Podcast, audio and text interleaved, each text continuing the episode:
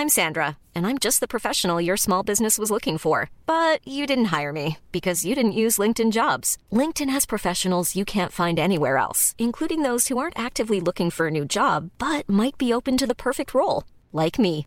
In a given month, over 70% of LinkedIn users don't visit other leading job sites. So if you're not looking on LinkedIn, you'll miss out on great candidates like Sandra. Start hiring professionals like a professional. Post your free job on linkedin.com/people today.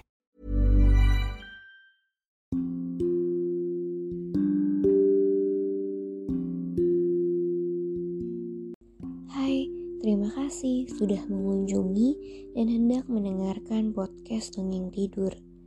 Aku Irene Evita. Selama ini aku pakai aplikasi Anchor untuk buat dan publish seluruh episodeku. Kalian juga bisa loh download dan pakai Anchor untuk buat podcast karena 100% gratis dan bisa didistribusikan ke Spotify dan platform podcast lainnya. Selamat mendengarkan Hiu Adodo Part 2. Semoga lekas tidur dan bermimpi indah. Ingelu yang berusia 15 tahun memohon pada orang tuanya agar diperbolehkan keluar melihat lautan. Hal itu karena ada adat istiadat desa Adodo yang tidak memperbolehkan anak gadis yang belum dewasa keluar rumah. Akhirnya, ayah Inkelu mengizinkan anaknya asalkan pergi bersama tujuh pelayannya. Setelah seharian bermain di pantai, ia berpisah dengan para pelayannya dan beristirahat di atas batu besar di barat. Enggak. Inkelu yang berusia 15 tahun memohon pada orang tuanya agar diperbolehkan keluar melihat lautan. Hal itu karena ada adat istiadat desa Adodo yang tidak memperbolehkan anak gadis yang belum dewasa keluar rumah.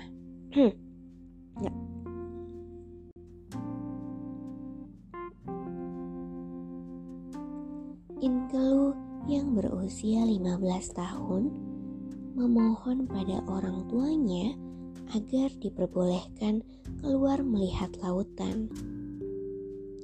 Hal itu karena ada adat istiadat desa Adodo yang tidak memperbolehkan anak gadis yang belum dewasa keluar rumah.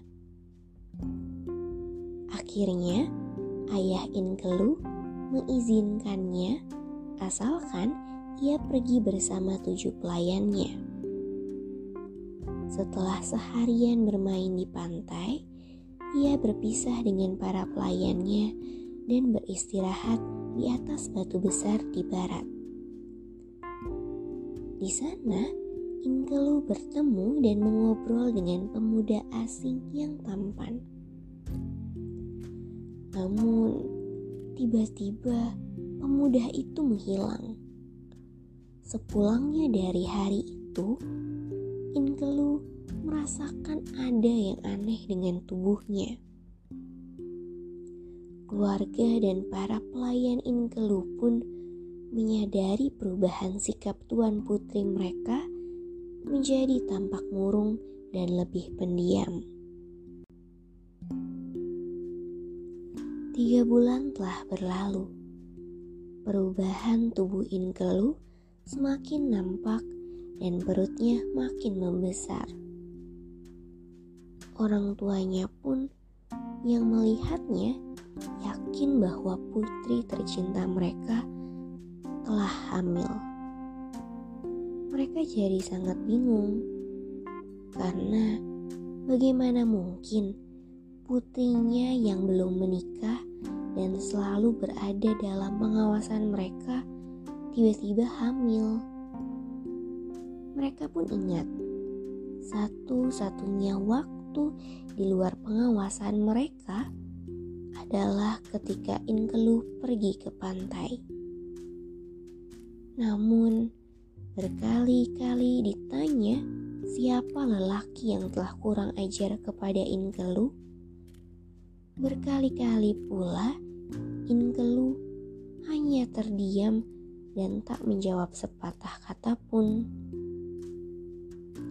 Kurang ajar, siapa laki-laki kurang ajar yang berani menghamili putriku? Tanya ayah Inkelu berkali-kali.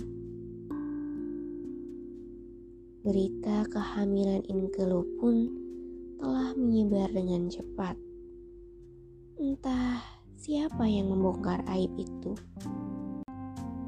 Tetapi kini seluruh penduduk desa telah mengetahui bahwa Inkelu telah hamil.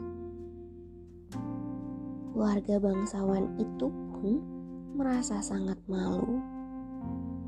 Maka, untuk menebus rasa malu yang dirasakan keluarga itu, ayah dan ibu Inkelu menghukumnya tidak boleh tidur di kamar.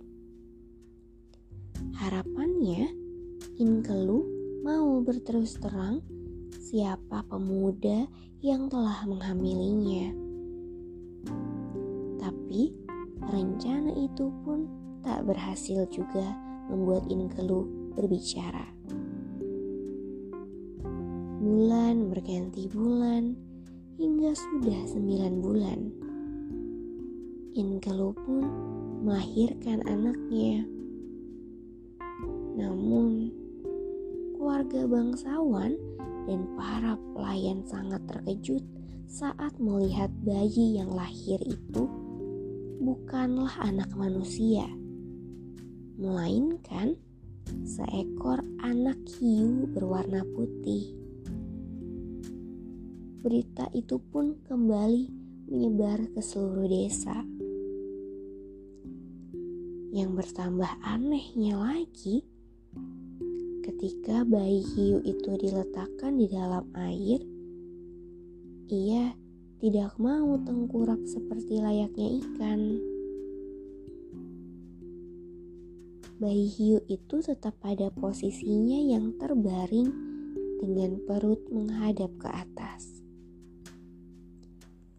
Ayah Inkelu pun bermusyawarah dengan para tetua desa. Mereka pun sepakat untuk mengumpulkan semua pria di daerah itu guna menyelidiki siapa ayah dari bayi hiu itu. Namun usaha itu sia-sia saja karena jejak pemuda itu tidak ditemukan juga. Ayah Inkelu tidak menyerah begitu saja. Kali ini ia memanggil seorang dukun untuk menyelidikinya. Setelah sekian lama didesak, barulah Inkelu mau membuka mulutnya. Inkelu menceritakan tentang pertemuannya dengan seorang pemuda di pantai setahun yang lalu. Hmm, kalau begitu, berarti pemuda itu adalah makhluk halus. Kau pasti sudah menghirup napasnya. Inilah yang menyebabkan kau hamil. Ucap dukun itu. Atas petunjuk Inkelu, pergilah para penduduk desa ke batu datar dekat pantai tempat Inkelu dulu berbaring mereka membawa sang bayi hiu itu ke sana. Dan benar saja, ketika bayi hiu itu diletakkan ke dalam air dekat batu datar, akhirnya hiu kecil itu dapat membalikan badannya dan mulai berenang dengan normal seperti ikan pada umumnya. Berarti benar ayah bayi hiu ini berada di tempat ini. Ucap sang dukun. Semua penduduk pun mengangguk-angguk. Mulai dari saat itu, tidak ada lagi dari mereka yang mencemooh Inkelu. Malahan, para penduduk merasa kasihan pada Inkelu karena kemalangannya itu. Pada malam harinya, Tameru, kakak kandung Inkelu, bermimpi bertemu dengan ikan hiu kecil, si keponakannya yang berkata padanya, Paman Tameru, tahun depan aku akan berumur satu tahun.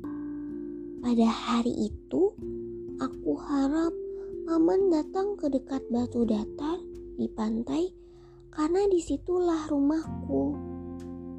Tapi paman tidak boleh lupa harus membawa sepiring nasi putih dan sebutir kuning telur rebus. Setelah itu, paman harus menaburkannya di sana sambil memanggilku. Paman harus ingat, yang memasak nasi itu haruslah Nilohatra, yaitu adik perempuan nenek, dan tidak boleh digantikan oleh siapa pun. Paman harus datang sendiri atau boleh ditemani seorang saudara laki-laki yang masih ada hubungan kekerabatan dengan paman. Tapi paman harus ingat, tidak boleh ada wanita yang datang, apalagi wanita hamil. Pesan hiu kecil itu dalam mimpi. Setahun kemudian, Tameru memenuhi pesan hiu kecil keponakannya. Tameru melaksanakan semua pesan yang ada dalam mimpinya, tanpa satu pun terlewatkan olehnya. Tameru ditemani oleh saudara laki-lakinya. Mereka pergi ke pantai dekat batu datar. Malam harinya, Tameru kembali bertemu dengan ikan hiu itu melalui mimpi. Kini usianya telah satu tahun. Tubuh anak dari Inkelu, adiknya, tidak lagi kecil seperti dulu. Kini tubuhnya sudah sebesar perahu. Dalam mimpinya, ikan hiu itu berterima kasih kepada Tameru karena telah melaksanakan permintaannya dengan baik.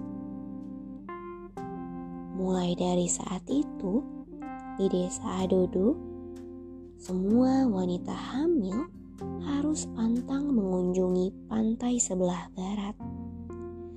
Kemudian, pada bulan Juni, di dekat alur laut yang disebut Nam Dubal akan ada banyak ikan hiu yang berkumpul di tempat itu. Hingga saat ini pun di desa Adodo masih terdapat orang yang sudah botak sejak lahir, bergigi halus dan tajam seperti ikan hiu. Konon katanya, itu adalah akibat dari ibu mereka yang melanggar pantangan untuk tidak pergi ke pantai sewaktu hamil. Setiap hari ulang tahun putranya, Sang Hiu Adodo, Inkelu pergi ke barat, ke batu datar, untuk melepas rindu dengan putranya.